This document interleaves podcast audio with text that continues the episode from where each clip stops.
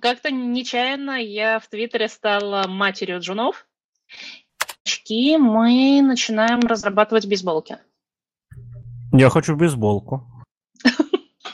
Ну, ты попрошайничать сразу начал, да? Ну а что, человека в подкаст позвали, что, просто так думаете все? Дорогие слушатели, дисклеймер 18 плюс употребление алкоголя вредит вашему здоровью. И правильно, и правильно, вредит. Но я к чему? Я почему за бизнес так вступился? Его в Твиттере почти нету. Он весь в Фейсбуке сидит. И мы что-то сейчас не вспоминаем каких-то трендов, которые начали обсуждать директора эти компании или стейкхолдеры эти компании. Мы вообще что у них в голове, понимаете? Ну, вот я к тому, что нужно попытаться разобраться, что у них в голове и чем они довольствуются, когда, соответственно, не открывают много джуновских позиций. Смотри, а, вот когда э, джуниор получает свою первую работу, стресс на него падает просто, не знаю, бетонной плитой. Когда спросил на зачем, решил, э, решил подумать, а что такое нахуа? Нахуа – это, кстати, О, вариант, вариант названия народа Нау. Я сейчас... Всем привет! 94-й выпуск подкаста ITV стартует прямо сейчас, и я рада быть вместе с вами. Меня зовут Наталья Мусина, и я ведущая ITV подкаст по совместительству комьюнити-менеджер онлайн-школы программирования Hexlet. А, погода странная, выпал снег. Как всегда, мы по традиции начинаем с прогноза погоды. Вот, я в Ульяновске, все дела. В эти выходные окажусь вместе с Калашниковым в Казани, поэтому, если что, приезжайте с нами тусить, кутить. Вот, я думаю, Паша еще про это расскажет. Сегодня смотрю конференцию для комьюнити-менеджеров. Такое случается редко, потому что для комьюнити-менеджеров очень редко что-то проводится, но а, такое бывает. А, а, а там вас три человека, типа, участников, да, и вы сами для себя все рассказываете? Нет, там довольно много народу, очень крутой конвент, его устраивает сообщество Компот, который как раз а, занимается пропагандой комьюнити-менеджмента и который очень активно эту историю продвигают, этому обучают и многое-многое другое, да, и в том числе внедряют это заказчикам, кстати. А, так, что еще вам рассказать? А, еще пломба у меня выпала, поэтому веселюсь как могу. Вот, ну, а еще один голос, который вы сейчас услышали, принадлежит Павлу Калашникову, моему сегодняшнему соведущему, ну и, в принципе, постоянному соведущему. Паша, привет, как дела у тебя? А, здравствуйте, да, я безумно рад, то, что подкаст ITV э, достиг тысячи подписчиков на Яндексе, на нашей основной площадке. А, для подкаста, который монтируется автоматически, да, а не руками, это, я считаю, вообще достижение, кто бы думал, да, то есть остальные все там стараются и делают, в итоге у ребят получается очень качественно и круто, но в итоге, видите, и подкасты, которые монтируются автоматически, могут тоже становиться тысячниками, так называемыми, да. Вот. И о чем, о чем еще должен рассказать Мусин? Про Мершконф, да, на, эти, на этих выходных этот выпуск, я над... ну, это уже не имеет значения, потому что этот выпуск мы выпустим завтра, 12 ноября, а 13 ноября уже конференция. Так что если вы нас слушаете внезапно в Казани или в Иннополисе, то обязательно езжайте на Мершконф, да, конференция получается бомбическая, набор докладчиков там божественный. Вот. Э, и, наверное, ну и, и там будет точно весело, да, то есть мне, нам с Мусиной так точно будет весело, а уж вы там, я не знаю, если вы будете с нами, вам тоже будет. А е, вот, вот такие вот дела. Как всегда, слушайте Асю на фоне, если вы работаете, да и если работаете тоже, ссылка на нее есть в описании к этому эпизоду. Но вообще, это не главное все, и то, что мы до этого говорили, тоже не самое главное, хотя, конечно, безусловно, важное. А, у нас сегодня гость, Ура, ура! С нами сегодня Наташа Давыдова. Наташа. Привет! Вуху! А, и сегодня мы будем говорить про сообщество для джуниоров, про прокачку джунов, про всякие разные крутые полезные штуки, которые вам при входе в вашу профессию, даже если вы вдруг в ней находитесь уже несколько лет, все равно будут полезны, потому что переслушать никогда не поздно. Вот, в общем, что долго томить вас? Давайте начнем с самого нашего главного традиционного вопроса, который мы обычно задаем гостю. Наташа, скажи немножко про себя, как докатилась до такой жизни и чем ты сейчас занимаешься? Так, значит, э, работаю я фронтенд-разработчицей в компании Devim, это финтех питерский. Э, уже год нам исполнился, через два дня, точнее, будет, э, год моему сообществу по прокачке джунов. Как-то нечаянно я в Твиттере стала матерью джунов. И вот.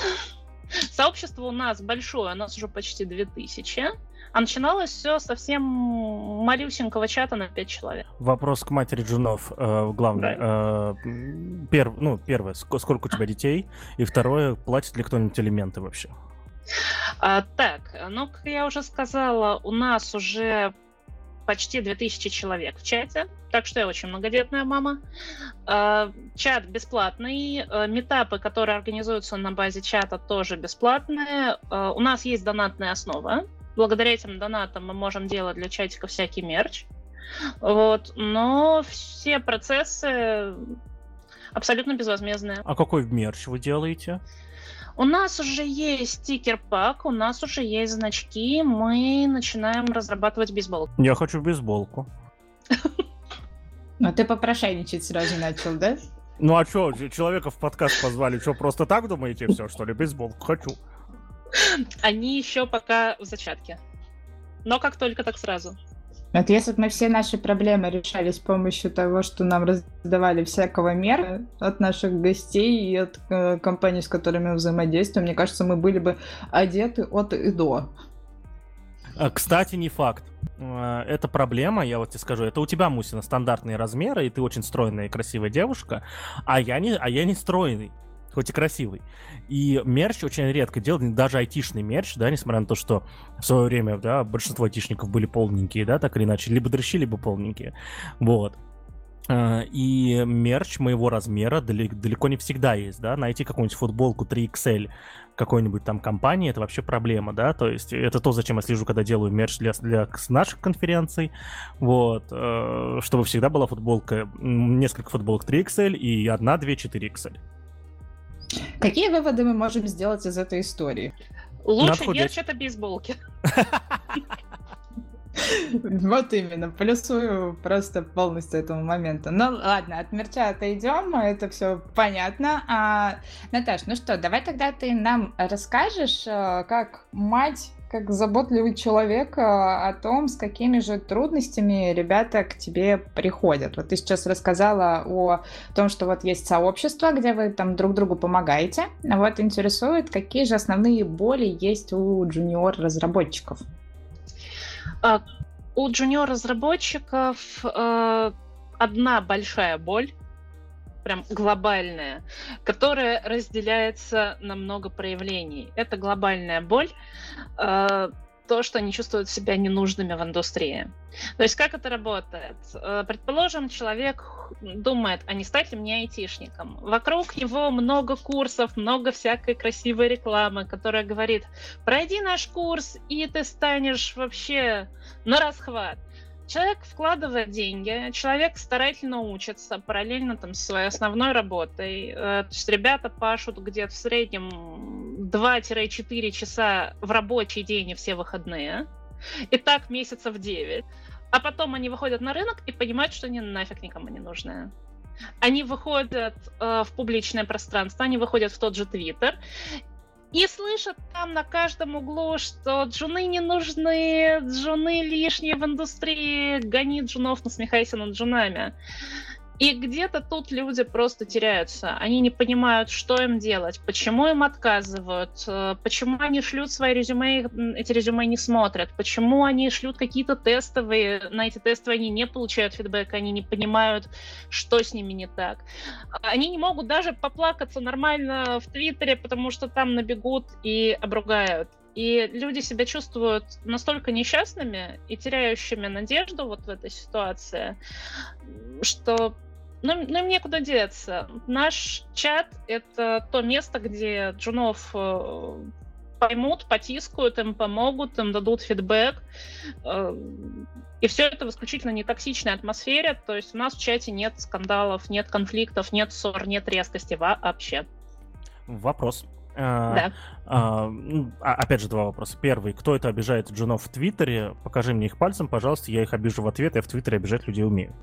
Вот. Потому что джунов трогать тем более публично нельзя. В личке, если к тебе человек пришел, да, возможно, стоит как-то ему, да, что что-то там сказать, как ты думаешь, да, предварительно, опять же, предупредив об этом, да, но не публично ни в коем случае.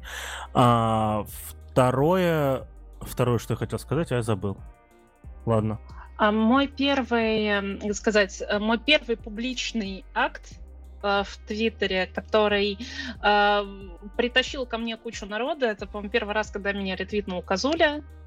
Э, когда я написала, э, ребят, а почему вы не хотите нанимать женов, а если наняли, повышать им потом зарплату через годик? То есть сколько вы собираетесь держать людей на стартовой зарплате? И все, и у меня просто разверся ад под этим твитом. Я узнала все, что я не хотела знать э, о положении женов в обществе. Ну, вот Э, да, второй вопрос как раз-таки про положение, про положение женов в обществе. А, здесь надо понимать то, что... Вот, да, как раз я хотел сказать, то, что ты вот как, как раз говоришь, то, что там а, у вас в сообществе а, с ними работают, да, ну, то есть это без конфликта, без жесткости. А, мне хочется накинуть на вентилятор, задача ведущих подкаста ITV постоянно накидывать на вентилятор. Жди. А может... А может быть, бросать людей все-таки в воду, пускай учатся плавать. Вот знаешь, меня вот никто не сюсюкал. Меня, вот мы совсем недавно с Наташей обсуждали. Э, единственный раз, когда я не прошел собеседование, мне там такого сказали просто, вообще прямым текстом, кто я есть такой. И это, это меня так просто прокачало. У меня до сих пор эти слова крутятся в голове, и на самом деле э, частично это событие стало, позволило мне найти силы и желание стать кем я сейчас и являюсь, да. А я считаю себя хорошим разработчиком.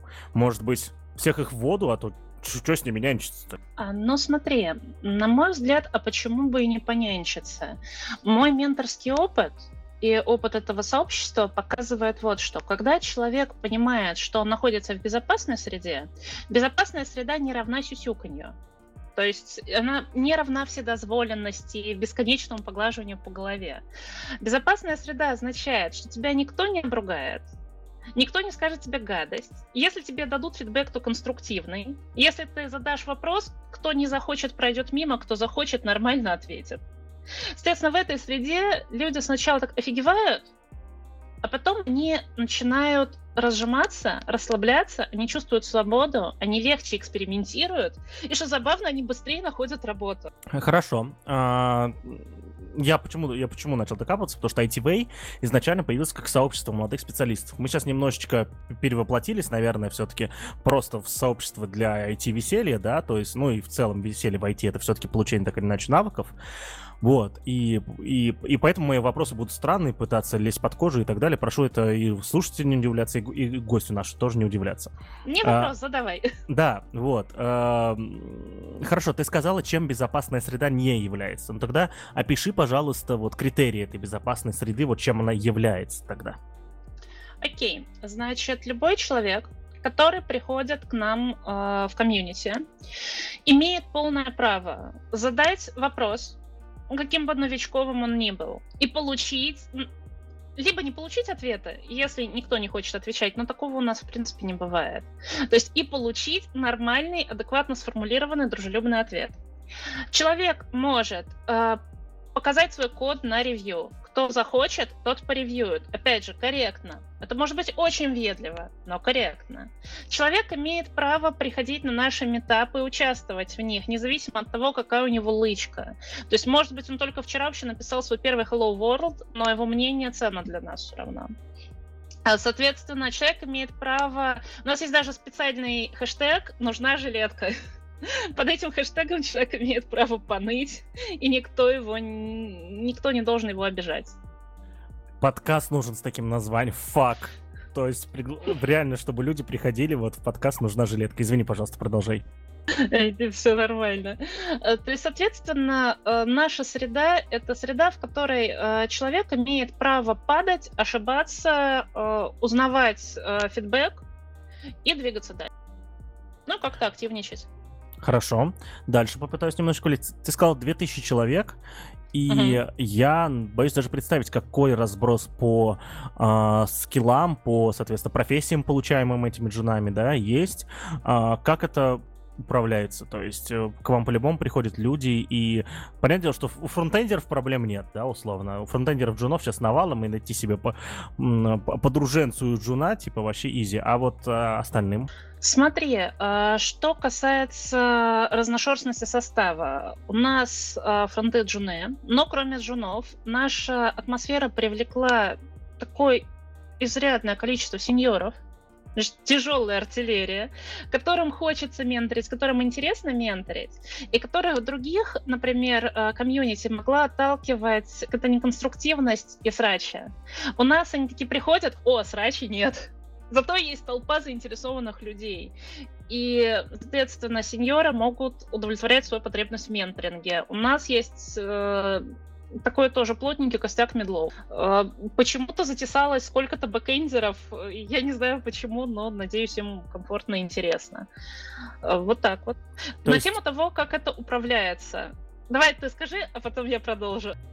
То есть больше все-таки фронтендеров и вопрос, сколько процентов фронтендеров у тебя в чатике? Потому что у тебя, насколько я понимаю, с некой погрешностью, но так или иначе очень репрезентативная аудитория. Сколько же сейчас э, процентов среди джунов именно фронтендер? А, у нас акцент идет в основном на фронтов джунов по той простой причине, что я сама, когда начинала, я же была фронтенд джуном, мы искала таких же, как я чтобы поделиться болью и друг друга поддержать. Поэтому почти все наши фронты джуны.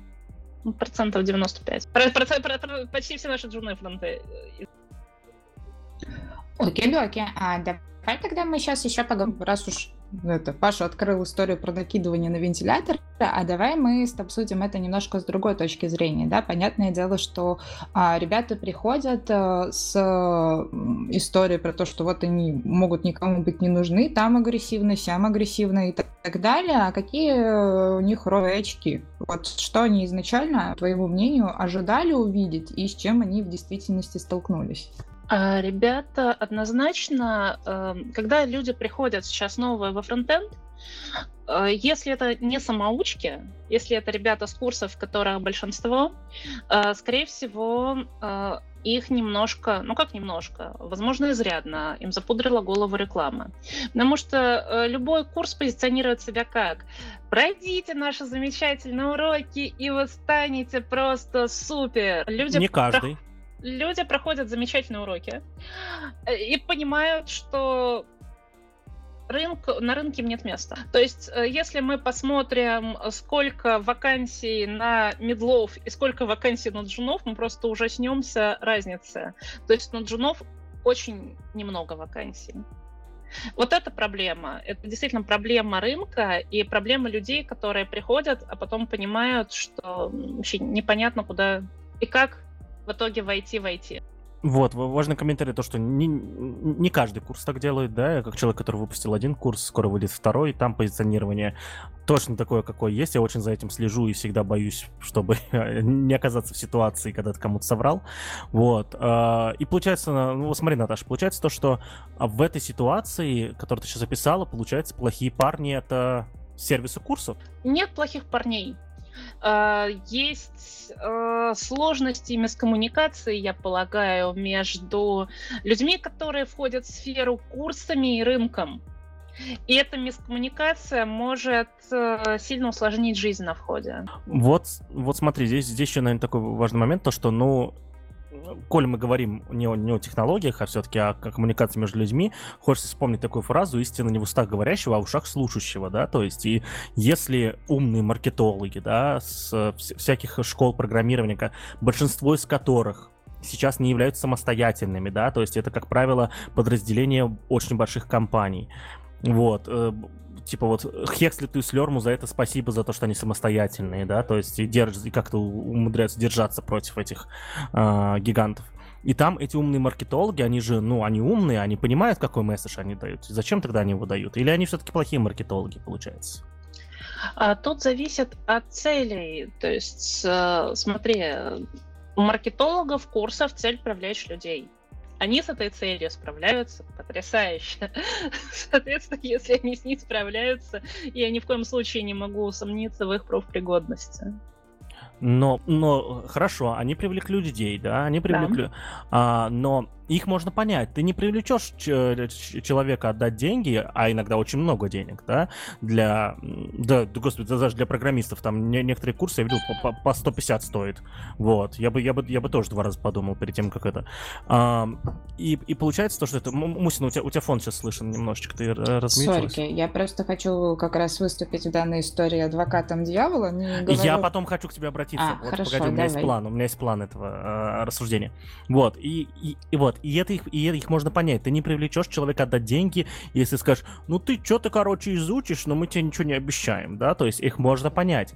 Но в итоге тот, кто вот стейкхолдер, да, то есть главный продюсер всего этого дела, должен это осознавать. И э, получается, что я хочу, я хочу найти виноватых. Простите, пожалуйста, я понимаю, о какой ситуации идет речь. Буквально совсем недавно три дня просидел в Твиттере просто из-за из из того, что разбирали эту же ситуацию, да, вот, ну, частично, в том числе ее, вот. Эм, и я хочу найти тех, кто, кто виноват в том, что такая проблема происходит. И вот здесь, наверное, хочу обратиться к Мусиной, где э, все-таки Хекслиц меньше, да, чем э, Geekbrains и Яндекс Практикум, и у, у вас эти процессы понятнее. Как у вас происходит вот именно позиционирование курсов? Ведь у вас, а, пройдя один курс, даже три курса пройдя, нельзя стать специалистом, которого точно возьмут.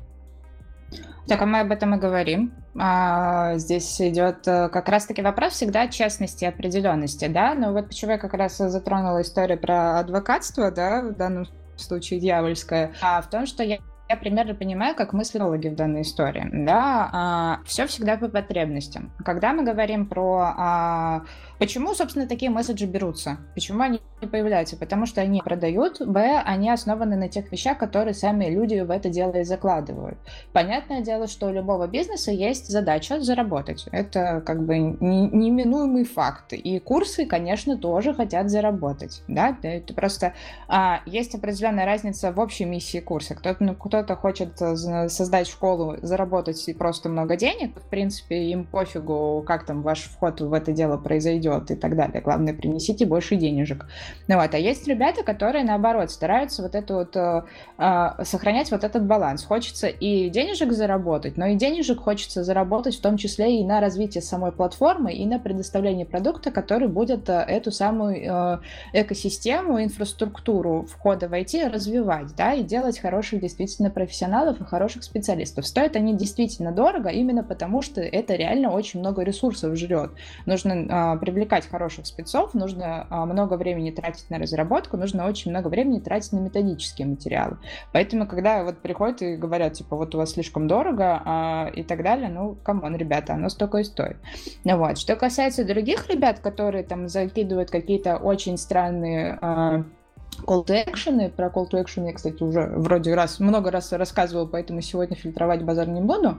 А, они эти call to action закидывают, потому что они работают, они привлекают внимание, а, и они привлекают внимание как раз среднестатистическое количество людей, которые а, имеют определенные ожидания. Особенно вот с пандемией это стало особенно актуально, когда появилась удаленка, когда появилась потребность в том, чтобы работать удаленно, менять профессию, потому что появились там сокращения в каких-то других местах, плюс еще, как опять вспоминаются ностальгические вот эти «хочу в детстве комплексы собирать, хочу игрушечку написать, хочу то сделать, хочу все сделать, и плюс еще зарплаты, которые а, всяческим образом как раз а, подогреваются и ребятами самими, которые находятся в данном случае в профессиональной среде и которые активно там общаются. И, и самими джунами, и медлами, и сеньорами. Короче, всеми-всеми, которые любят циферки в тех же самых твиттерах и в тех же самых свистах обсуждать.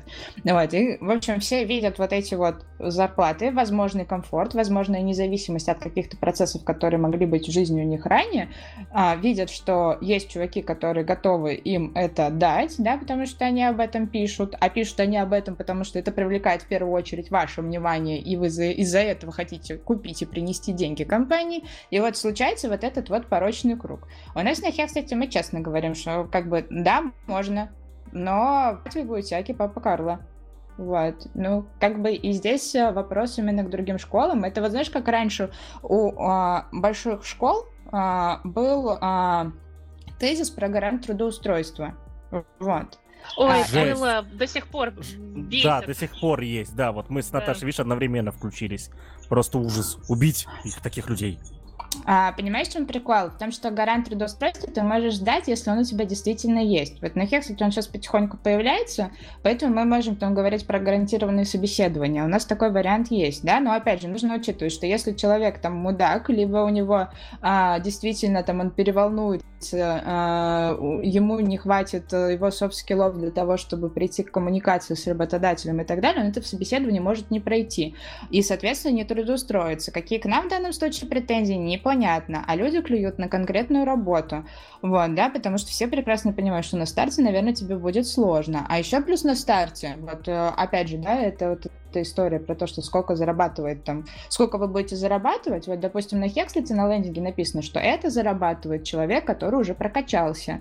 Вот, ты будешь по-другому зарабатывать. В других сайтах может быть написано, что вы по-любому будете столько зарабатывать. И вот это вот возник... выдает большое количество вот этого самого диссонанса. То есть из-за того, что очень хорошо все понимаем, как работает маркетинг, вот в данном случае, когда говорю мы, это я говорю про пользователей, да, и те, кто потенциально хочет по курсам менять свою жизнь, а, те, кто эмоционально принимает решение о покупке и о смене, вот, вот этого вот задумывания о том, что, ну, блин, на самом деле нужно повпахивать, нужно поизучать много материалов, а еще ты будешь постоянно а, развиваться, тебе нужно постоянно что-то учить, быть в тренде, следить за инструментами там и так далее и тому подобное.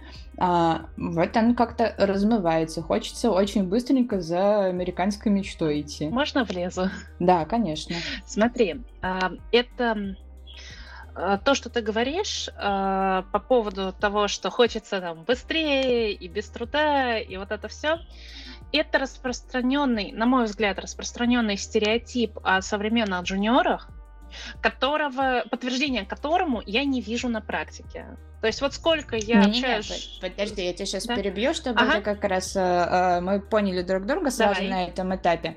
Я говорю не о джуниорах, а я говорю о ребятах, которые приходят к решению в сеть. А, это очень большая разница. Джуниор это уже человек, который конкретно в процессе, да, то есть он сейчас находится как раз на стадии, когда он в контекст или учится, погружен. или уже там э, резюме да. подает, вот это все, да. Да, да, да. А я сейчас как раз приводила пример. Вот у нас был конкретный пример по поводу курсов, да, почему там возникают какие-то определенные ожидания. Это про то, что а, на вот этой стадии этап принятия решения, ну тебе вообще, деточка, надо туда суваться или нет? Тебе надо в этот мир выгорания э, и очень сложных конфликтов внутренних, которые тебе потом в дальнейшем будут сюда ссываться, или не надо. Ты пока еще этого не знаешь, ты пока еще вот в таких вот розовых очках и вот в такой вот эмоции, что, блин, клевая же профессия, надо попробовать.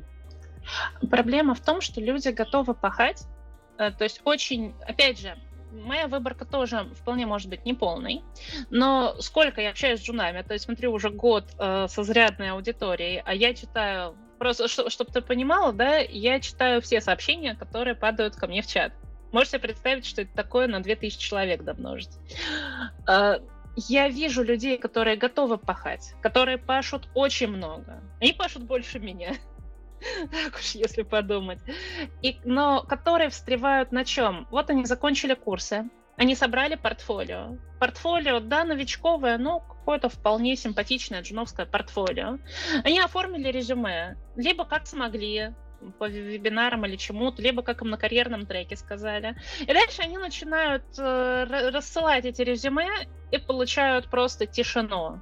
Неделю, вторую, третью, месяц, второй, третий, четвертый, пятый. И на этом месте люди не понимают, что им с этим делать. Почему так? Их к этому не готовили. Курсы готовили к тому, что они будут много пахать, но работу они свою получат. А вот к тому, что в таком э, массовом виде с ними даже не будут говорить рекрутеры, вот к этому люди не готовы. А, вспоминается картинка, да, где э, жираф стоит в воде, так у него голова торчит, и он, да, и, да, и, он, да, и, он, и он другим животным на берегу, да. Да погнали все войти, тут несложно а животным. Какая же ты э, Зараза. собака. Зараз, да. Вот. А, погодите, я, я буду дальше искать виноватых. Мне все-таки нужно понять, э, кто виноват и что же делать. А, получается, что сейчас а, всякие курсы, отлично от Hexit, Slurm и других компаний, которые ведут себя правильно, поняли то, что сейчас, вот я пытаюсь найти первую причину, а, по, поняли, что сейчас большой поток людей в IT идет, да, и по сути создание курсов это такая, это такая букмекерская ставка с очень вкусным коэффициентом, да?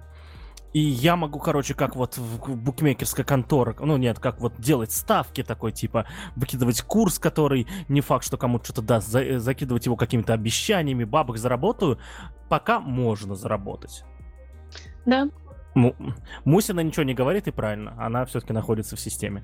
Вот. Э, да нет, просто мне нечего здесь сказать.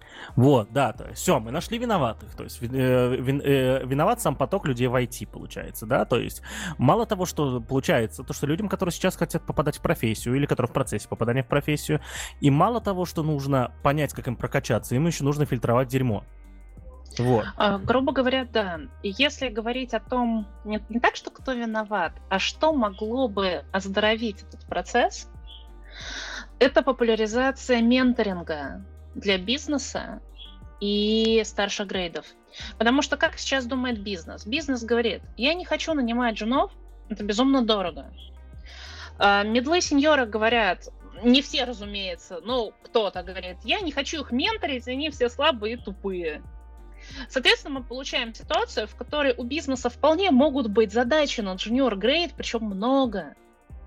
Но они все равно берут медлов, потому что они считают, что э, они не справятся с джунами, и потому что медлы сеньоры часто не умеют менторить. И вот, вот так вот получается, задачи есть, а берут на них людей старше грейдов и забивают микроскопами гвозди. Ну, тогда зачем? Ну, это не факт, кстати, что микроскопами гвозди. Возможно, эти гвозди хотя бы точно будут забиты, понимаешь, да? Вот, а с джунами еще вот вопрос, что там нужно взять, молоток или кувалду, чтобы забить эти гвозди с помощью джунов. А, зачем тогда все эти системы курсов раздувают все это вот, вот бесконечно, да, оно уже передуто. Я вам больше говорю, не, не мне вам рассказывать, уважаемые Натальи, и большинству наших слушателей тоже, что через три года будет некое дерьмо, какой-то коллапс, да, мы еще не знаем, как он будет выглядеть, но это точно случится, уже неизбежно. Когда... Джуновские бунты. Да, да, да, то есть э, бу- бу- будут жечь покрышки, да, то есть это э, ддосить npm.js.com, да, и все в таком духе. Вот. Э, неужто вот настолько, ну, как сказать, они же потом понимают то, что эти же, ну ладно, школам ничего не будет, а эти компаниям ничего не будет. В принципе, да и наплевать, да. Хорошо, с точки зрения бизнеса реально наплевать. Бабки мы заработали, ладно, все, я понял. Окей, все логично. Смотри, э, коллапс э, проблемы сейчас, э, ну, она начи... уже изрядно раздулась, она продолжает раздуваться. Вот оно в чем заключается.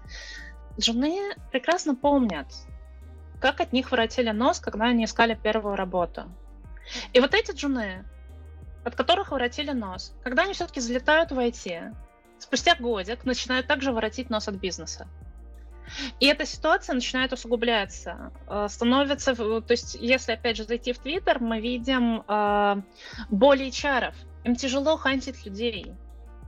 Потому что люди реально вот э, у нас нет у программистов профсоюза, а выпендриваются все, как будто у нас самый серьезный профсоюз в мире, которого боятся просто все. Вот, реально, все так выпендриваются о том, что компания мне должна, короче, миллион бабла, чтобы, короче, задачи мне нравились. И чтобы, короче, в итоге желательно ничего не делал, да? А если ничего такого не происходит, это плохая компания. Ой, мне HR написал вот одно слово забыл, которое мне важно, чтобы было в этом, в первом сообщении. Пошел он в жопу. Ой, там ну, вы поняли, я даже не буду да, продолжать. Да, чем больше вот. человек огребает вот этого унижения и отчаяния на старте, тем больше он, блин, начинает потом э, крутить носом и там получается, что компании, да, сиюминутно они получают медлов, э, игнорируют джуниоров, а потом спустя год им становится не из кого выбирать. А, я, наверное, должен предупредить нашу главную ведущую Наташу Мусину. Наташ, а, я эту тему еще разговариваю под виски с колой, так что я не знаю, чем закончится этот выпуск. Твою мать, Пойдем жечь покрышки? Да нет, подожди, он тут сейчас опять очередную фигню наворотил. Дорогие слушатели, дисклеймер 18 плюс употребление алкоголя вредит вашему здоровью. И правильно, и правильно, вредит. Вот видите, да, к, к чему это приводит. Вот, а, да, да, да, в смысле, ну а какой смысл людям меньше 18 плюс это слушать? Ну, по, ну повесим мы этот. Слушай, а это ешечку? Не надо ешечку вешать, я же не мылся. Ты алкоголь упоминал? Ну, в принципе, за алкоголь тут не надо ешечку. Дисклеймер я сказала, обойдемся без этого. Он, Наташ, просто чтобы ты понимала, мне иногда существенно усложняет жизнь. Мне надо думать, нужно ли нам вешать ешку или нет. Я тебя понимаю. Сочувствую. Зато не скучно. Так вот, а, я какую-то умную мысль хотел сказать. Вот, и а, э, что происходит дальше, да, то, что вот вернемся к нашему разговору. Происходит дальше, люди перестают любить бизнес, уважать его, да, давайте слово использовать, уважать. Да, да. И из-за этого требует с бизнеса больше. Бизнес вынужден больше денег тратить на специалистов. У бизнеса становится меньше денег из-за того, что он больше тратит денег на специалистов. И джунам места опять не хватает. Бинго! Да. Да, да. Вот это, это просто реально порочный круг, э, который, мне кажется, есть возможность начать разматывать со стороны бизнеса. То есть моя миссия, с одной стороны, поддерживать джуниоров, чтобы кто-то все-таки гладил по голове, и они были более миролюбивые. Э, я, естественно, иронизирую. С другой стороны, насколько я могу, да, пока я могу не так много, но в Твиттере меня уже более-менее видно. В Твиттере сидят не только айтишники. Популяризировать тему, что джуны — это не безумно дорого, а менторить — это процесс менторства развивает не только ваших джунов, но и ваших старших. Ну, погоди, я тебя перебью. Давай. Ты говоришь, джуны недорого, давай посчитаем. А, буквально недавно последнюю, последнее то, что я слышал, а, джуны фронтендеры 80 тысяч рублей Санкт-Петербург как раз-таки была, да? 80 а, тысяч рублей это, видимо, на руки, да, но, скорее всего, компании очень часто сейчас говорят зарплату, не вычитая 13%. Так что 13% мы оставляем, добавляем сверху 25% э, этих пенсионных и еще остальную мелочь, получается плюс 31%. 80 тысяч плюс 30 процентов это у нас, мать моя женщина. Э, сейчас я сломаюсь. Это получается, ну, где-то 110 Короче, тысяч рублей. Дофига. Да, 110 тысяч рублей. Плюс еще, скорее всего, если говорят про Петербург, значит офис.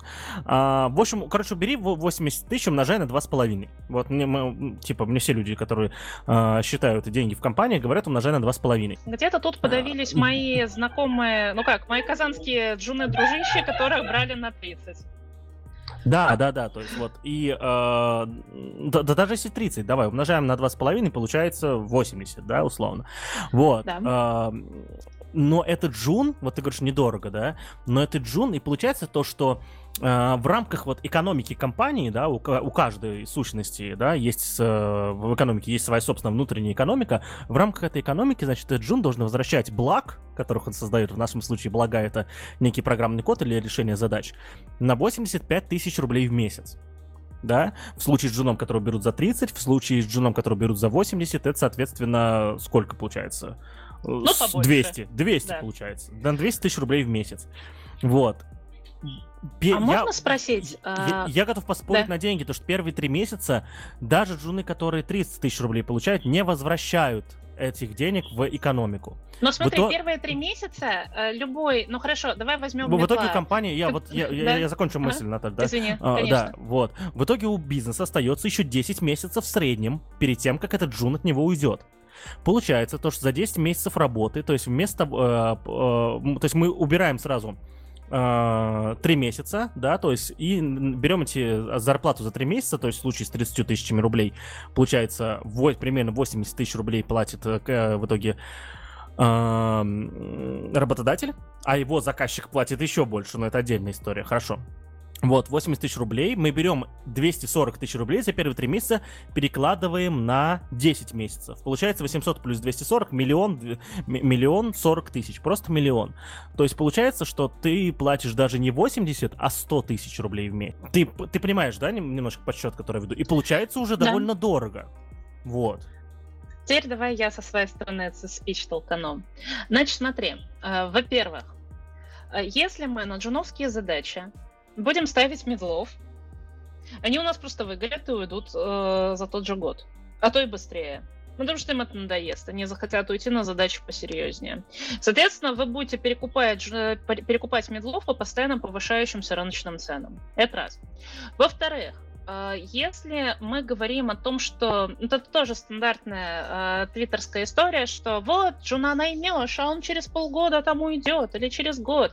Люди, которых э, приняла компания, если эта компания их не приковала к батарее, если эта компания э, немножечко повышает зарплатку, люди к этой компании лояльны. Им нет резона уходить э, спустя год, если они могут получить э, в этой компании полтора и два года хорошего насыщенного опыта. Зачем? Зачем так рано? Смена работы это всегда стресс. Э, соответственно, э, но много упирается в то, что компания не хочет повышать зарплату. Э, но это отдельная больная тема. И третий момент. Сейчас, э, сейчас я тебе тоже слышу, ты пухтишь. Значит, и третий момент. Ты говоришь, что первые три месяца от жена условно не будет толку. Это тоже стандартный, стандартный вот разговор, что первые три месяца Джун, значит, сидит э, на попе, пользы не приносит, задач не закрывает. Но тут мы упираемся в то, что, на мой взгляд, э, причина этого в том, что старшие грейды не умеют менторить. Потому что когда ты умеешь менторить, у тебя человек уже через э, месяцок начинает бодрячком закрывать задачи, а через два месяца уже не знаешь, куда деваться от его request. Смотри, Давай, давай. давай вернемся к, к экономике. Я человек, который платит зарплату, при этом делает это довольно э, недавно, ну, с недавнего времени, поэтому у меня давай. еще живо это, да, вот как я, я, джу, я джун-работодатель, да, я вот сейчас вот с тобой вот с этой позиции разговариваю. Отлично. Да, э, смотри, ты, э, ты, ты говоришь повышать зарплату. Мы с тобой посчитали то, что если мы платим человеку, джуну, 30 тысяч рублей в месяц, что в итоге низкая планка, да, по современным меркам очень да. низкая, то у нас получается за 13 месяцев его работы, а сейчас в среднем люди увольняются через 13 месяцев работы, вот, мы платим по, в итоге 100 тысяч рублей за рабочий месяц, да, за месяц получения этих самых благ. Ты говоришь повышать зарплату. Повышать зарплату, ну, хотя бы, чтобы на 50% она выросла, а в случае с 30 тысячами рублей желательно в два раза. Вот, потому что пятнашка, ну, come on, в современном условном Питере, да, она погоды не сделает.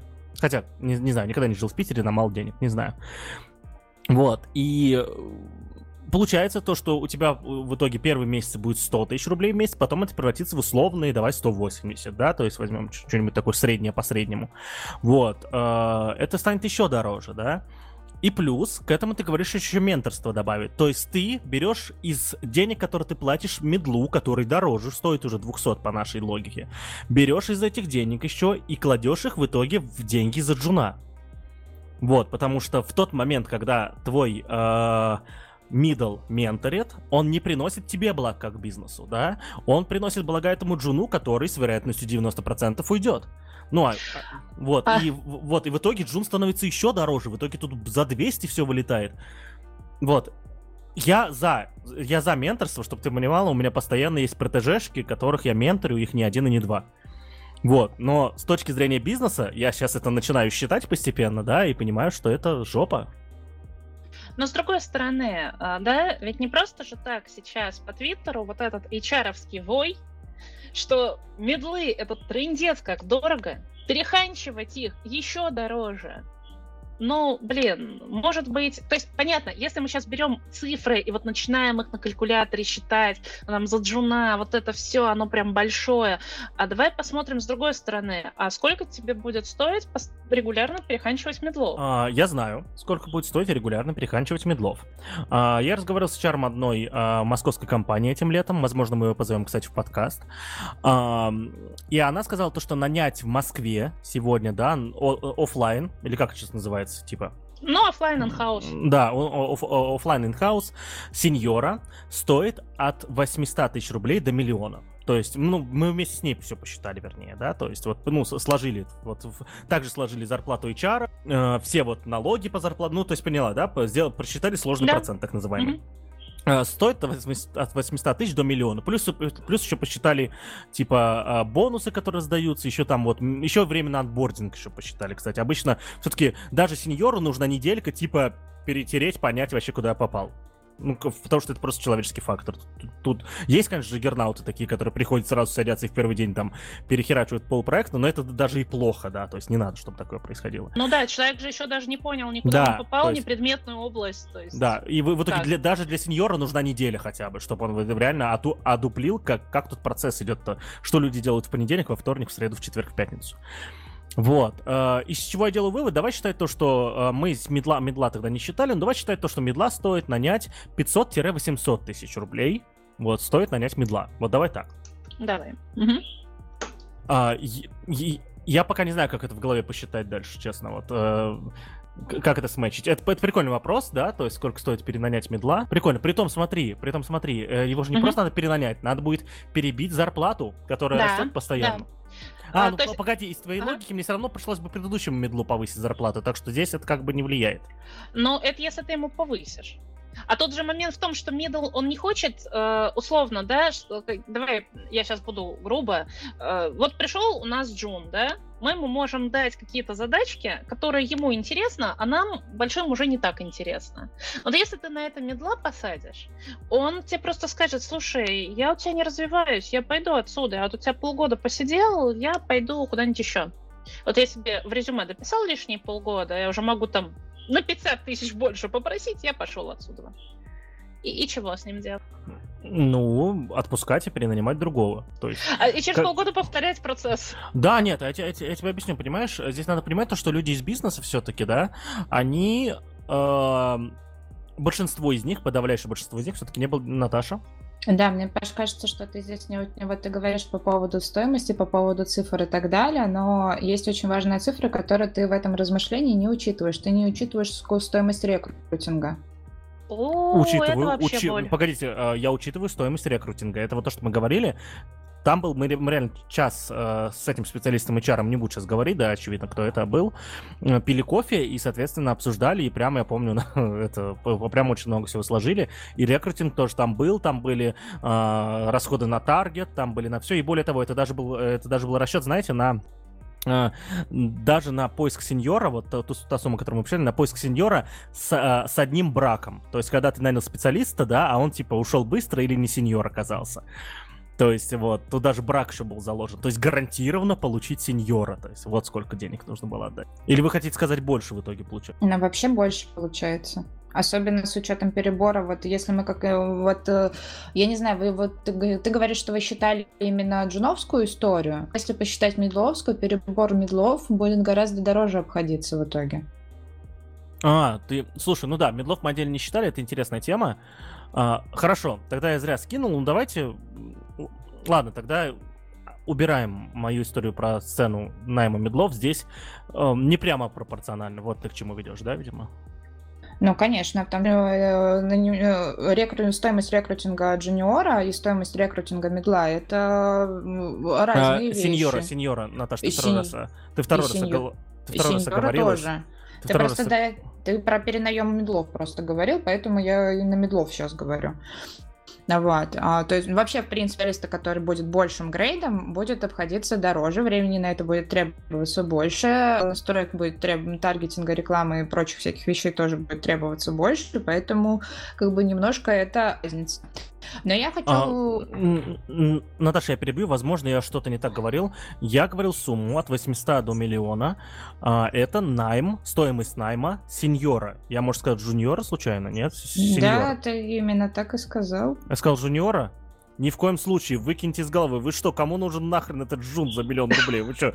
Нет, ты сказал сеньора. Я сказал сеньора. я помню, да.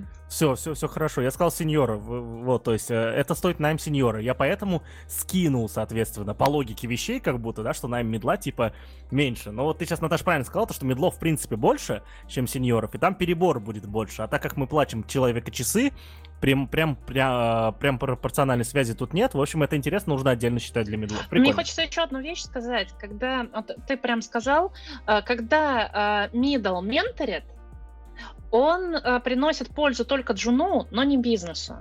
Я с этим не согласна. Почему не согласна? Потому что когда старший грейд менторят, он повышает и свою квалификацию в процессе тоже. А повышение его квалификации равно пользе бизнесу. Но этот Например... middle тоже уйдет, Наташ. Прости, перебил. Но он же тоже уйдет потом. Да все когда-нибудь уйдут. Ну Давайте вот, никому и, не а, а я типа, я вот, я хочу деньги вкладывать и точно знать, сколько мне вернется, а не думать о том, что вот... И не хочу, чтобы много моих денег уходило на а, скиллы чувака, который от меня уйдет в итоге.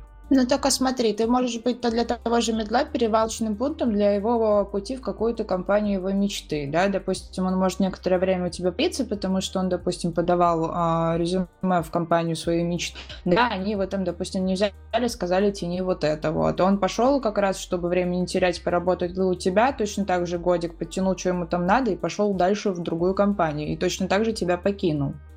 Ну, мы начали этот разговор из- из-за проблем джунов, да, мидл хотя бы у меня поработал, и если все нормально у меня складывается, то этот middle, соответственно, вернул в итоге все мои вложения и в итоге денег мне помог заработать, да? То есть, я, я, я, то есть мы сейчас о медлах не говорим, мы говорим о том, что middle это тот, кто уже вот получает зарплату 100 тысяч рублей условно, да?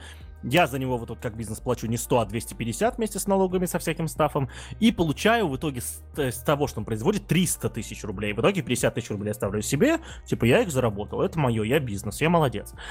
А я имею в виду, что с джунами это не работает в итоге, да? То есть джун не возвращает вложений в него.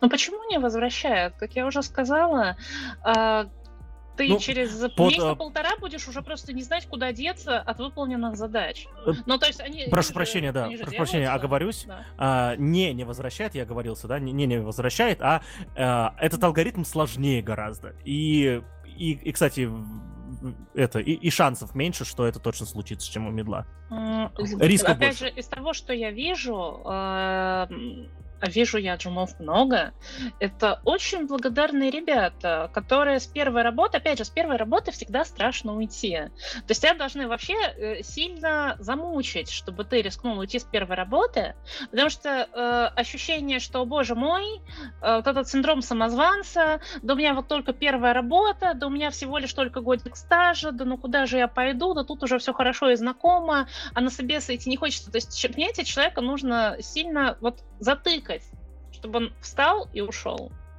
И тут вопрос к процессу. Если что, уважаемые слушатели, эм, хочу опять оправдаться, то мне иногда прилетает всякая фигня. Я люблю работать с жунами, я очень много уже в них вложил и дальше буду вкладываться. Просто мы сейчас с Наташами ищем вот эту истину в процессе обсуждения, и я пытаюсь э, что-то там посчитать ты стоически занял самую невыгодную позицию. Вот. вот нет, а вот слушай, а вот я все еще мне нравится моя позиция. Вот э, тут надо понимать то, что э, вот, вот смотри, Наташа, еще, еще немножко про угол зрения, да? А, мы с вами обсуждаем то, что видим в чатах джуновских, и ITV тоже был джуновским чатом, и до сих пор там много джунов. И, соответственно, твой чатик тоже джуновский. Мы видим то, что в Твиттере происходит, где сейчас навалом джунов.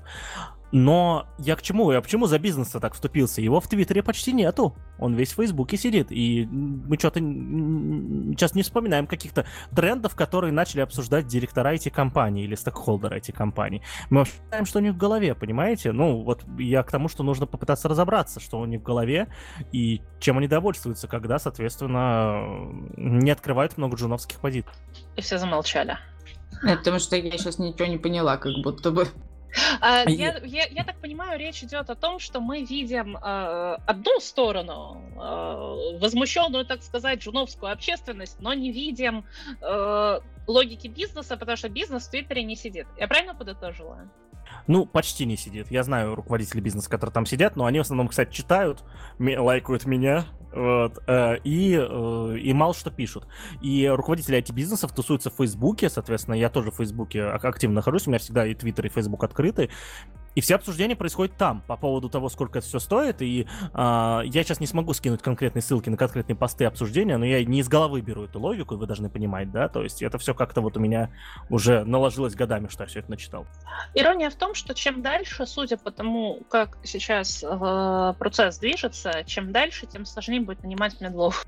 Но типа, по идее, должен быть circle of life, да? То есть, по идее, одни воспитали других, соответственно, медлов становится больше на рынке, и дальше все начинают гулять, да, и вот такой вот круговорот жизни происходит, когда одни менторят других, другие да. растут, менторят тоже, и, и так далее, и тому подобное. То есть вообще, в принципе, когда ты, а, по сути, а, тратя сейчас энное количество денег который Паша сейчас упал, на воспитание джуниора, даже если мы убираем, не, даже если мы оставляем вот эту боязнь того, что он нас покинет через определенное количество времени, все равно у тебя это инвестиция окот, потому что еще параллельно растут джуниоры в медлов, и они потом придут, либо ты будешь с этим же джуном работать, да, и таким образом вот этот твой э, фонд э, ресурсов, да, и все-таки как бы человек-сотрудник это твой ресурс, да, в данном случае он все равно будет восполняться.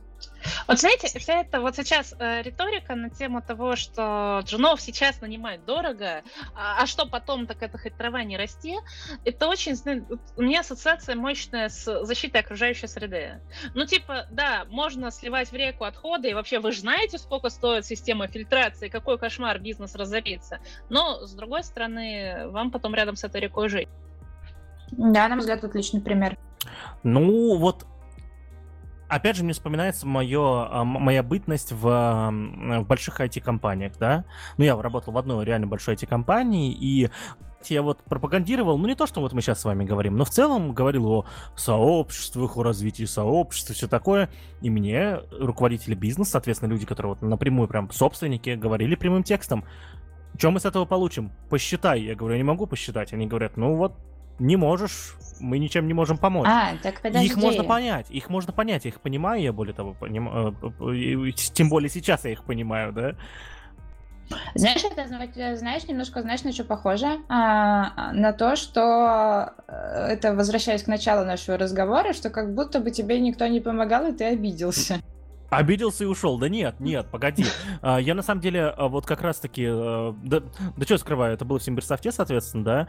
И я Симбирсофт очень благодарен, на самом деле, за вот эту школу именно понимания того, как работают не только айтишные процессы, да, к которым мы все привыкли, а именно э, устройство в целом экономики этих компаний, да, то есть э, и поэтому, наверное, люди, если вы хотите, на самом деле, разбираться, как работает современный IT-бизнес, да, идите в компании размера Симбирсофт где-то на тысячу человек. Там вы, э, если начнете если проявите инициативу, вы начнете в этом разбираться в итоге. Это круто. Вот, действительно. И э, я ни в коем случае не обиделся. Я уходил с мыслями, а почему меня нахрен послали? Как это? Меня, мил, милашку такого, нахрен послали? Я же, я же вон еще предлагаю хорошие вещи. А, и начинал думать в итоге, общаться с людьми, выяснять. Ну да, конечно, очень не обиделся. Это Это другое. Это другое.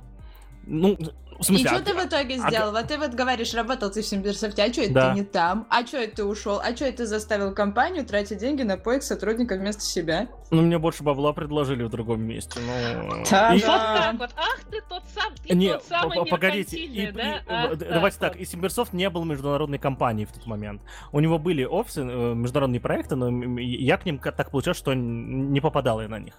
Я хотел международный проект еще работать, да, то есть, э, чтобы там English speaking, там все дела. Расти, стал быть, хотел. Меркантильный. Как Джун. Все, Пашка, потрачено. Можешь дальше не развивать эту тему. Все мы из твоего спича поняли. Ладно, давайте возвращаться к теме. А... Так, вот мы очень очень экономически говорили про джуниоров, очень экономически пока что считали это все, там, и определяли, а надо оно вообще или не надо, и как это связано с наймом. Давай пойдем дальше. А, у меня, знаешь, какой вопрос возник, а, который меня периодически мучает и так далее, в плане того, что у нас же у разных компаний совершенно разные грейды, и, в принципе, само понимание того, что такое джуниор, оно крайне сильно размыто. В одной компании под этим поднимают одно, да, и, возможно, для этого а, э, какой-то человек, обладающий определенным кругом компетенции будет вообще не джуниором, а трейни, например, да, то есть тот, кто на стажерской позиции находиться, а для других ребята, которые везде устойчивые джуниоры, а, могут оказаться вообще супер медлами, да, потому что там компания поменьше там и так далее. Вот к, по балансу-то, что вот как раз по этим самым компетенциям, куда смотреть и э, куда все-таки прокачиваться?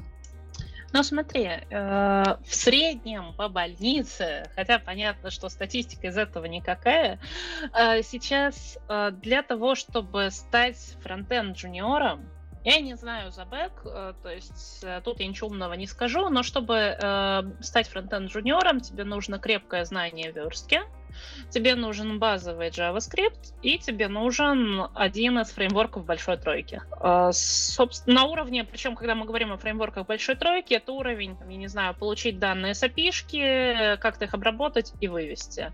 Если ты это умеешь, если у тебя есть парочка таких проектов в на GitHub, например, ты уже можешь э, спокойненько делать себе резюме и это резюме рассылать. Давай для незнающих расшифруем, что ты имеешь в виду под фреймворками большой тройки. Э, React, Angular, Vue. Угу. Смотри, и здесь тогда возникает...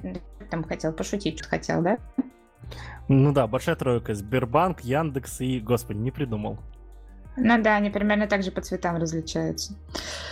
Вот. А, да, собственно, здесь давай мы с тобой еще раскроем вот какую мыслю, потому что всегда а, на старте, по крайней мере, не знаю, как у тебя, но, с, ну, хотя у тебя уже такие более состоявшиеся ребята, я больше работаю как раз с теми, кто сейчас только в процессе поиска находится, да, и, и пока только свои пути, да, здесь всегда возникает вопрос по поводу того, какие языки учить, что учить там и так далее, в том числе с фреймворками это тоже связано. А, и а, самая возникающая частая история, это вот как раз сравнение того, что из этого популярнее, что из этого где... Точнее, нет, нет, наверное, такого, что из этого где используется. На этом этапе пока еще этого понимания нет. А есть именно понимание того, а что же в данном случае лучше. Вот формулировка такая, что лучше из этого учить. Вот как ты к такой формулировке относишься и что обычно ты рекомендуешь, когда к тебе такой вопрос поступает, если поступает, конечно же. Поступают, разумеется, потому что джуниор это действительно размытое понятие. Ко мне приходят совершенно разные ребята. От тех, кто только-только начал что-то проходить по верстке, заканчивая теми, кто уже э, знает э, базу фреймворка и начинает подавать резюме или, только, или уже нашел первую работу. Ну что, что тут лично я скажу? Э, у нас обычно, когда мы говорим о ребятах, у которых до этого не было никакого коммерческого опыта, выбор стоит даже не из трех, а из двух опций. Это React или Vue. И тут надо понимать, что с одной стороны э, на Vue будет меньше конкуренции, а с другой стороны на нее на этот фреймворк меньше работ. На React больше конкуренция, но и работ больше.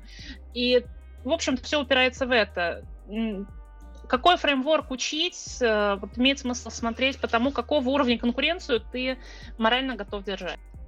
Ну, то есть в том смысле, что если тебе кажется, что а вот смотри, подожди, это же тоже двоякая история в плане того, да. что вот, допустим, ты учишь React, а, естественно, у тебя конкуренция из-за того, что листов, которые обучаются React больше, потому что да. вакансий, соответственно, больше, но у тебя и больше конкуренции, но при этом и шанс найти работу у тебя выше, потому что выборка больше. Да, Или нет? Да.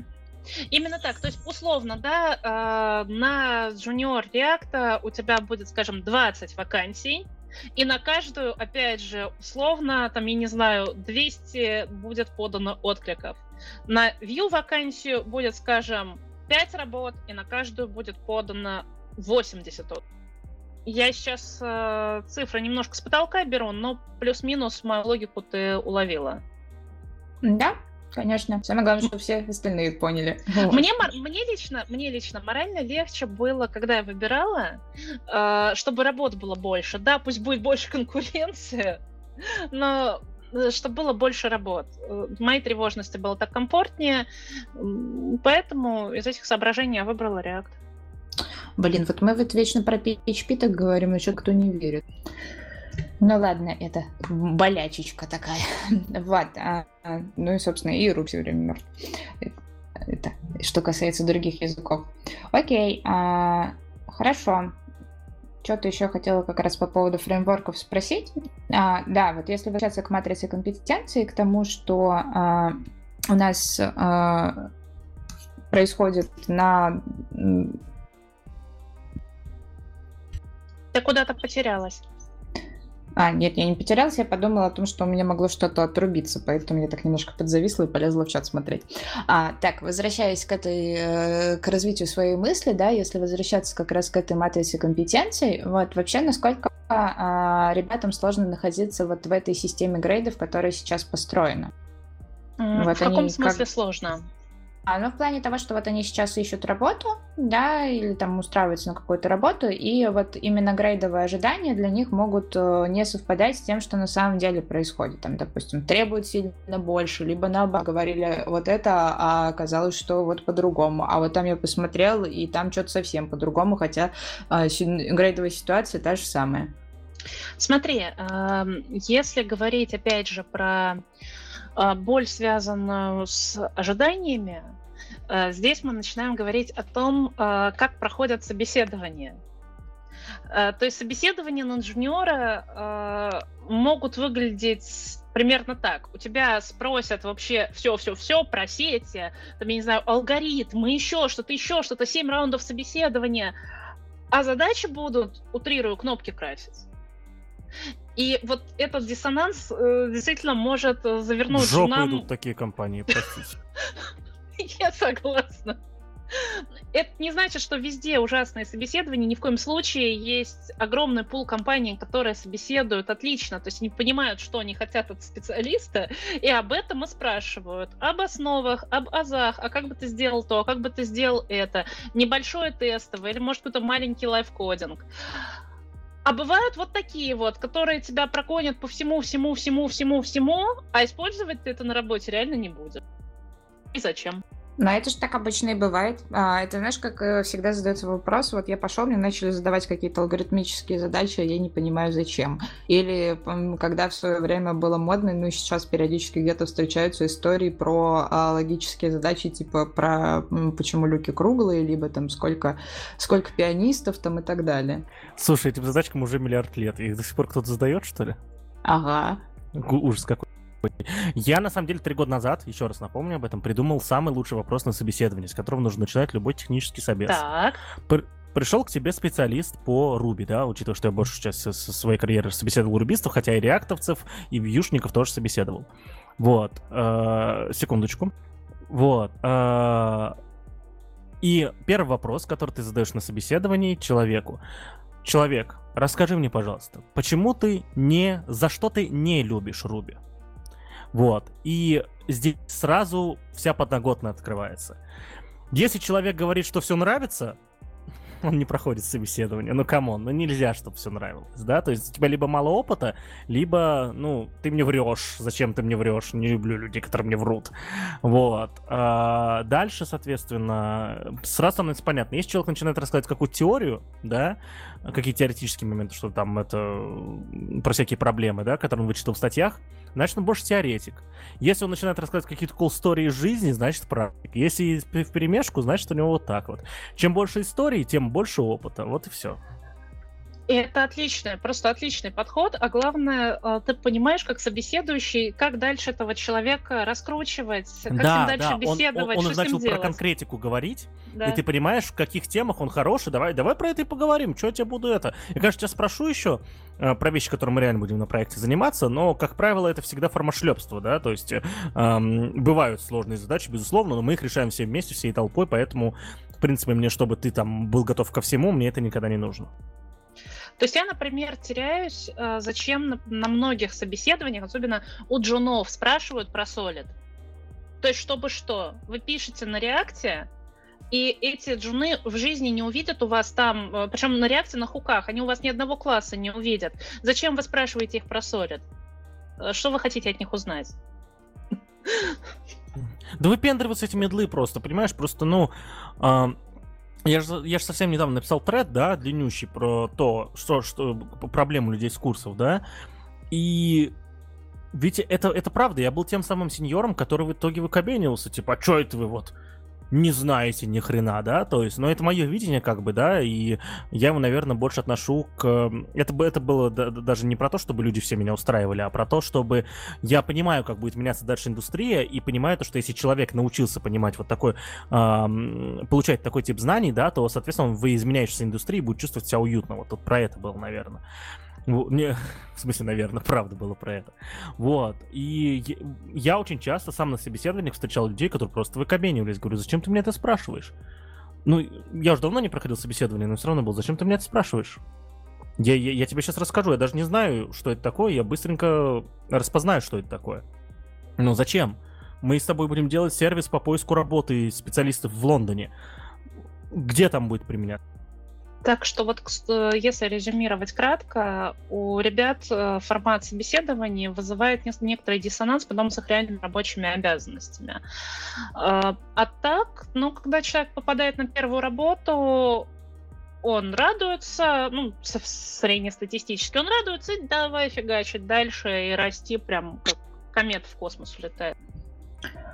А давай поговорим тогда про перенос этого самого опыта. То есть, если мы говорим про первую работу, а, всегда, а, ну не всегда, в большинстве случаев, по крайней мере, очень многих так было, я в свое время тоже переживала период, когда кажется, что вот те процессы, которые происходят вот в компании в данный момент, вот те там круги, э, те пулы задач, те обязанности, которые на тебя ставятся, и то отношение, которое к тебе происходит на первой работе, это есть э, вроде как догма и вроде как, наверное, везде так. Вот э, как ты думаешь, э, насколько с этим сейчас ребята сталкиваются, в этом плане лучше ли у них работает критическое мышление при оценке, а, и э, что вот с таким вот отношением делать? Ну, это, мне кажется, как с э, любой сферой, в которую ты погружаешься, хорошее от плохого, ты начинаешь отличать на опыте. А, понятно, что когда ты оказываешься на своей первой работе, ты воспринимаешь так достаточно аксиоматично все, что в тебя там кладут. А потом ты сменяешь вторую работу, третью, четвертую, ты уже понимаешь, что тебе хочется, что тебе нравится, с чем ты не можешь сработаться, и формируешь, да, свою позицию. Я помню, когда меня собесили, в самый, в самый первый мой собес э, на мою первую работу, э, меня спросили, что в духе, какой тип руководителя тебе нравится? А я призависла. Потому что до этого я работала на фрилансе, я понятия не имею, с каким начальником я могу ужиться. Я честно сказала, «Ну, из-за неопытности у меня нет предпочтений. Вот, ну, понятно, что не хочется, чтобы меня там к батарее э, приковывали или там ругали страшными словами. Но я сейчас не могу сказать, мне больше нравится авторитарный или дружелюбный. Я не знаю, сдержанный или эх-эх-эй такой товарищ. Не знаю, попробую, пойму. Ну, самый лучший, мне кажется, подход. Давай еще тогда вот какую историю затронем. Раз уж мы говорим про разного уровня опыта, а, что на старте лучше? Аутсорс, аутстав или э,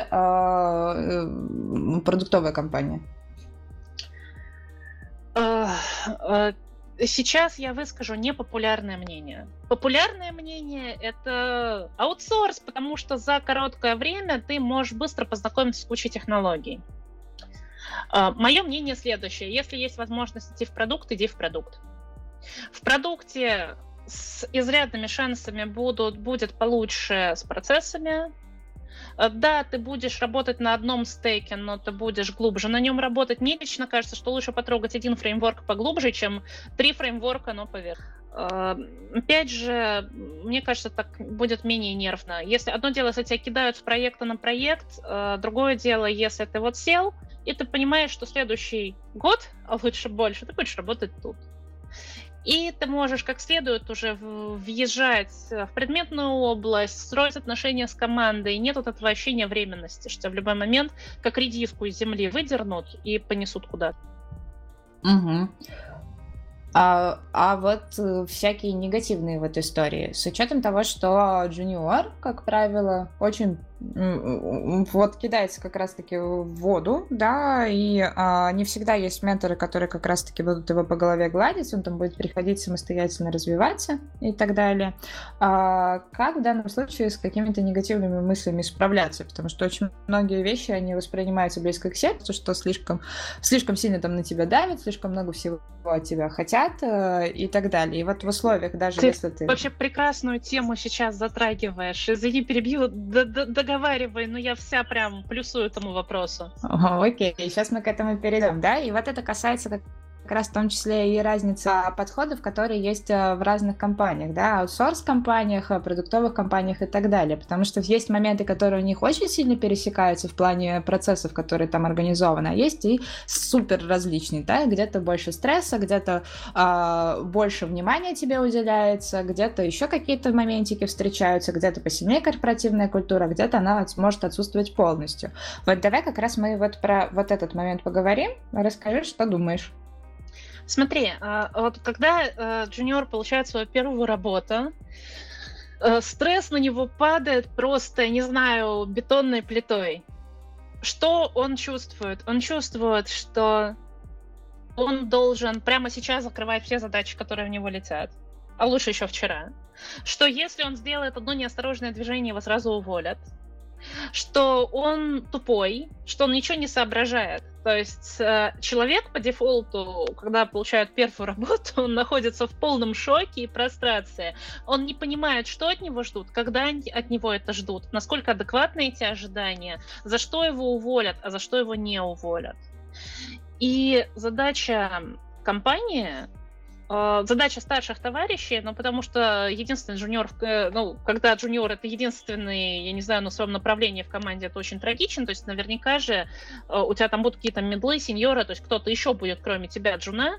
А, вот задача этих старших людей, даже если они непосредственно не менторят, ну, просто протянуть руку помощи, рассказать, как, э, как и что принято на этой работе, как они сами проходили испытательный, немножко рассказать там о требованиях, о сроках. Это, мне кажется, кажется, очень помогает сформировать хорошие отношения в команде. Вот.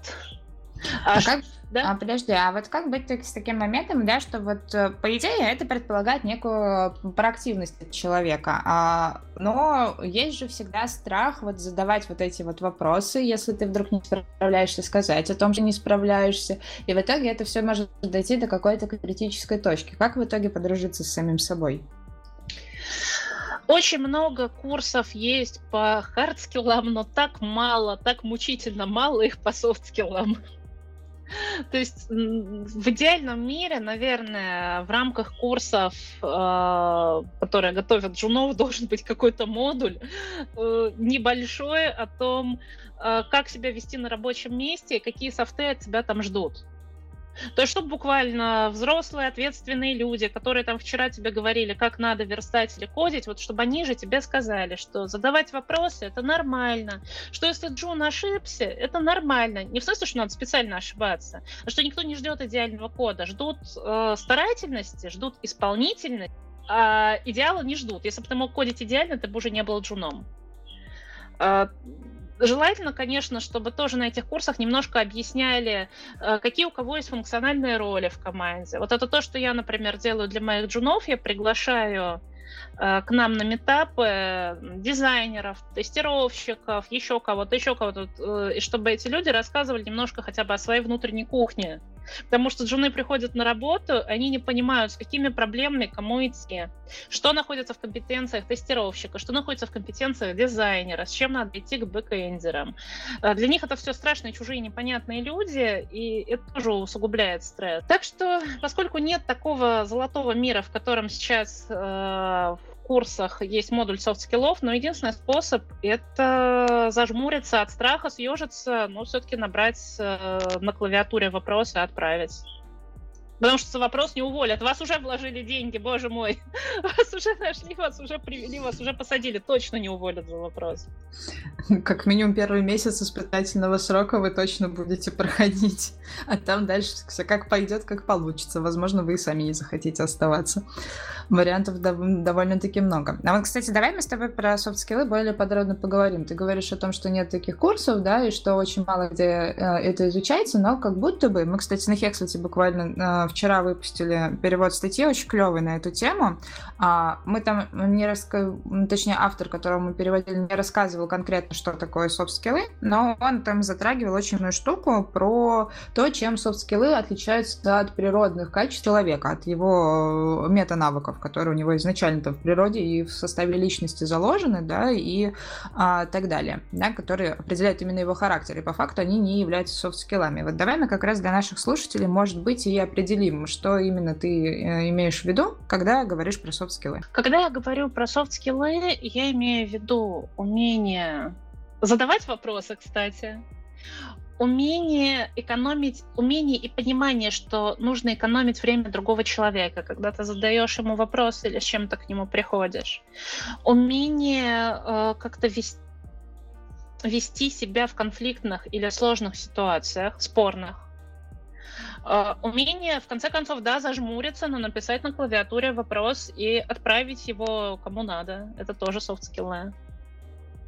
Uh, я скажу больше, даже оформление резюме — это софт-скиллы ну так-то уж если понимать, строй, начинать строить диалог с, рекрутер, с рекрутером э, еще даже до того, как э, ты его увидел вживую, это soft skill. Отправить хорошее сопроводительное письмо, и это soft skill понять, что уместно, что неуместно, что понравится, что не понравится, что стоит говорить, что не стоит говорить, чем ты можешь заинтересовать, а чем не можешь. Э, в общем, это такая очень широкая тема, но чертовски полезная. Ну, в целом, да. А вот как их, можно ли их как-то измерить? Я полагаю, что можно, но черт его знает как. То есть я э, практически уверена, что у рекрутеров есть э, какие-то свои тоже таблицы компетенций, по которым они оценивают кандидатов. Э, что это за таблицы? Ну, потому что вряд ли они полагаются только на внутреннюю чуйку, то есть наверняка там есть какие-то критерии.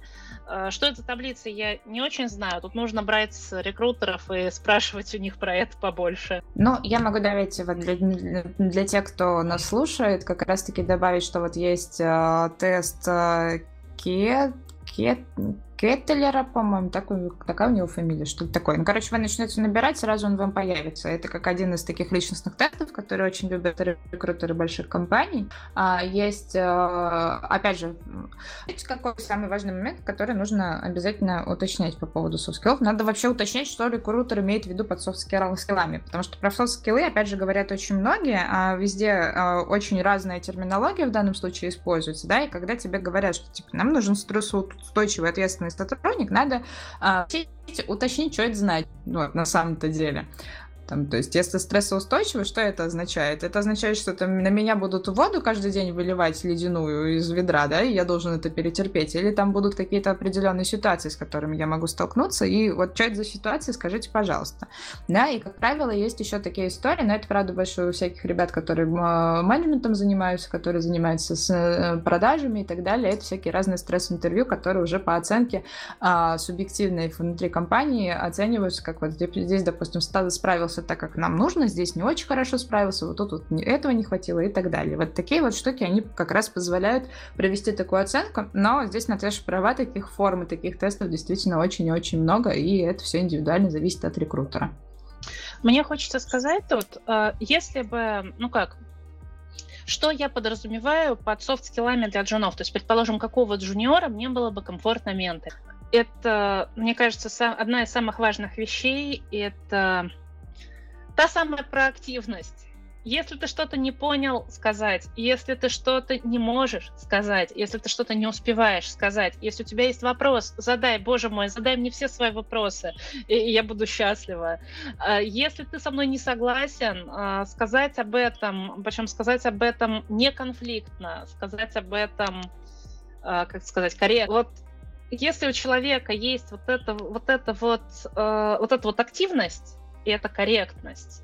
В принципе, это уже отлично. Забираем. У меня есть вопрос к тебе, как человеку, который управляет сообществом в 2000 человек и тратит на это ему времени. Вопрос два. Первый вопрос. Сколько ты тратишь на это время? И второй. На зачем? Э, вопрос, значит, к первому вопросу. Сейчас я на это трачу уже куда меньше времени, то есть я все так же э, читаю все сообщения, э, я все так же в курсе и держу руку на пульсе моего сообщества, но интересный момент. Во-первых, у нас собрался отличный модераторский костяк, так что мое постоянное присутствие уже давно не нужно. А, во-вторых, само сообщество уже настолько привыкло к нашим правилам, что оно само задает тон. То есть сообществу уже не нужно такое управление постоянное присутствие админа на месте. Э, потому что если кто-то вдруг начинает общаться так, как в нашем сообществе не принято, сообщество осадят. Вежливо и корректно. И это потрясающе. Э, поэтому, ну что, что из активности? Конкретно у нас каждую неделю, кроме того, что вот э, на сам чат я трачу время, каждую неделю нам организуют трехчасовые метапы образовательные. Э, каким-то метапам я готовлюсь больше, зову гостей, там организовываем доклады или еще что-то. Каким-то метапам я готовлюсь меньше, и тогда, например, у нас просто мы просто общаемся. Там только один доклад, а не, а не три.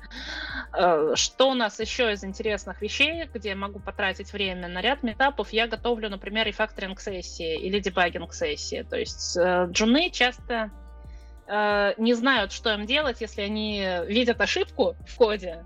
И для таких случаев я специально готовлю демки э, поломанные, в которых там 100-500 ошибок в демке, и мы сидим и прям в онлайне с джунами, скажем, я приготовлю 4 демки, и они одну за одной их чинят. Это очень интересный процесс, такой образовательный. На тему того, зачем. Э, когда все это начиналось, когда я, в принципе, начала собирать э, это комьюнити, я хотела, чтобы в Рунете появилось место маленькое. На тот момент я не думала, что нас будет столько. Маль... Такое маленькое место, в котором э, джуниор, э, джуниоры могут быть собой со всеми своими болями, и никто их там не обидит. И поскольку я сама была джуниором, я тоже хотела, чтобы там никто не обижал. Это было моей целью, и Дальше эта цель просто все больше растет.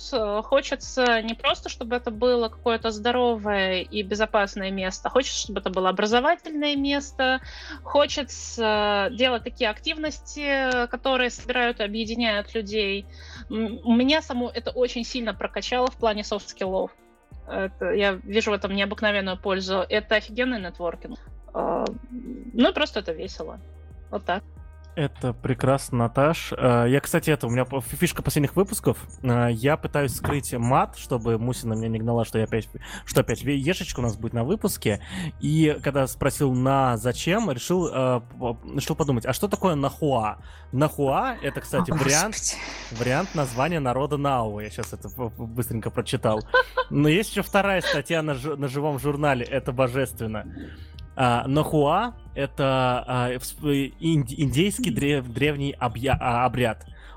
И дальше читаю просто. Он заключается в том, что индеец со всей серьезностью спрашивает себя, является ли данное занятие выражением глубинных устремлений моего сердца? Мне кажется, ты на лурке это читаешь. А, нет, это живой журнал, погоди. А, действительно ли я хочу именно этого? Буду ли я счастлив, когда буду делать задуманное? Испытаю ли я счастье, когда выполню все, что задумал? Но, в принципе, на самом деле, ты сейчас очень вовремя перечислил эти э, вопросы, потому что, на мой взгляд, как раз-таки их и нужно себе задавать на старте какого-либо дела, на старте прокачки себя. Задаешь все эти вопросы, примерно все раскладываешь у себя в голове по полочкам, и, возможно, жизнь так станет гораздо легче. Ну, или ты не будешь делать это конкретное дело, у тебя будет больше времени. Ну, хотя бы на подумать. Подумать это всегда хорошо. Так, ну что, Наташ, скажи нам э, напоследок, что, что, и нам, нашим джунам, что-нибудь на материнском. Извините.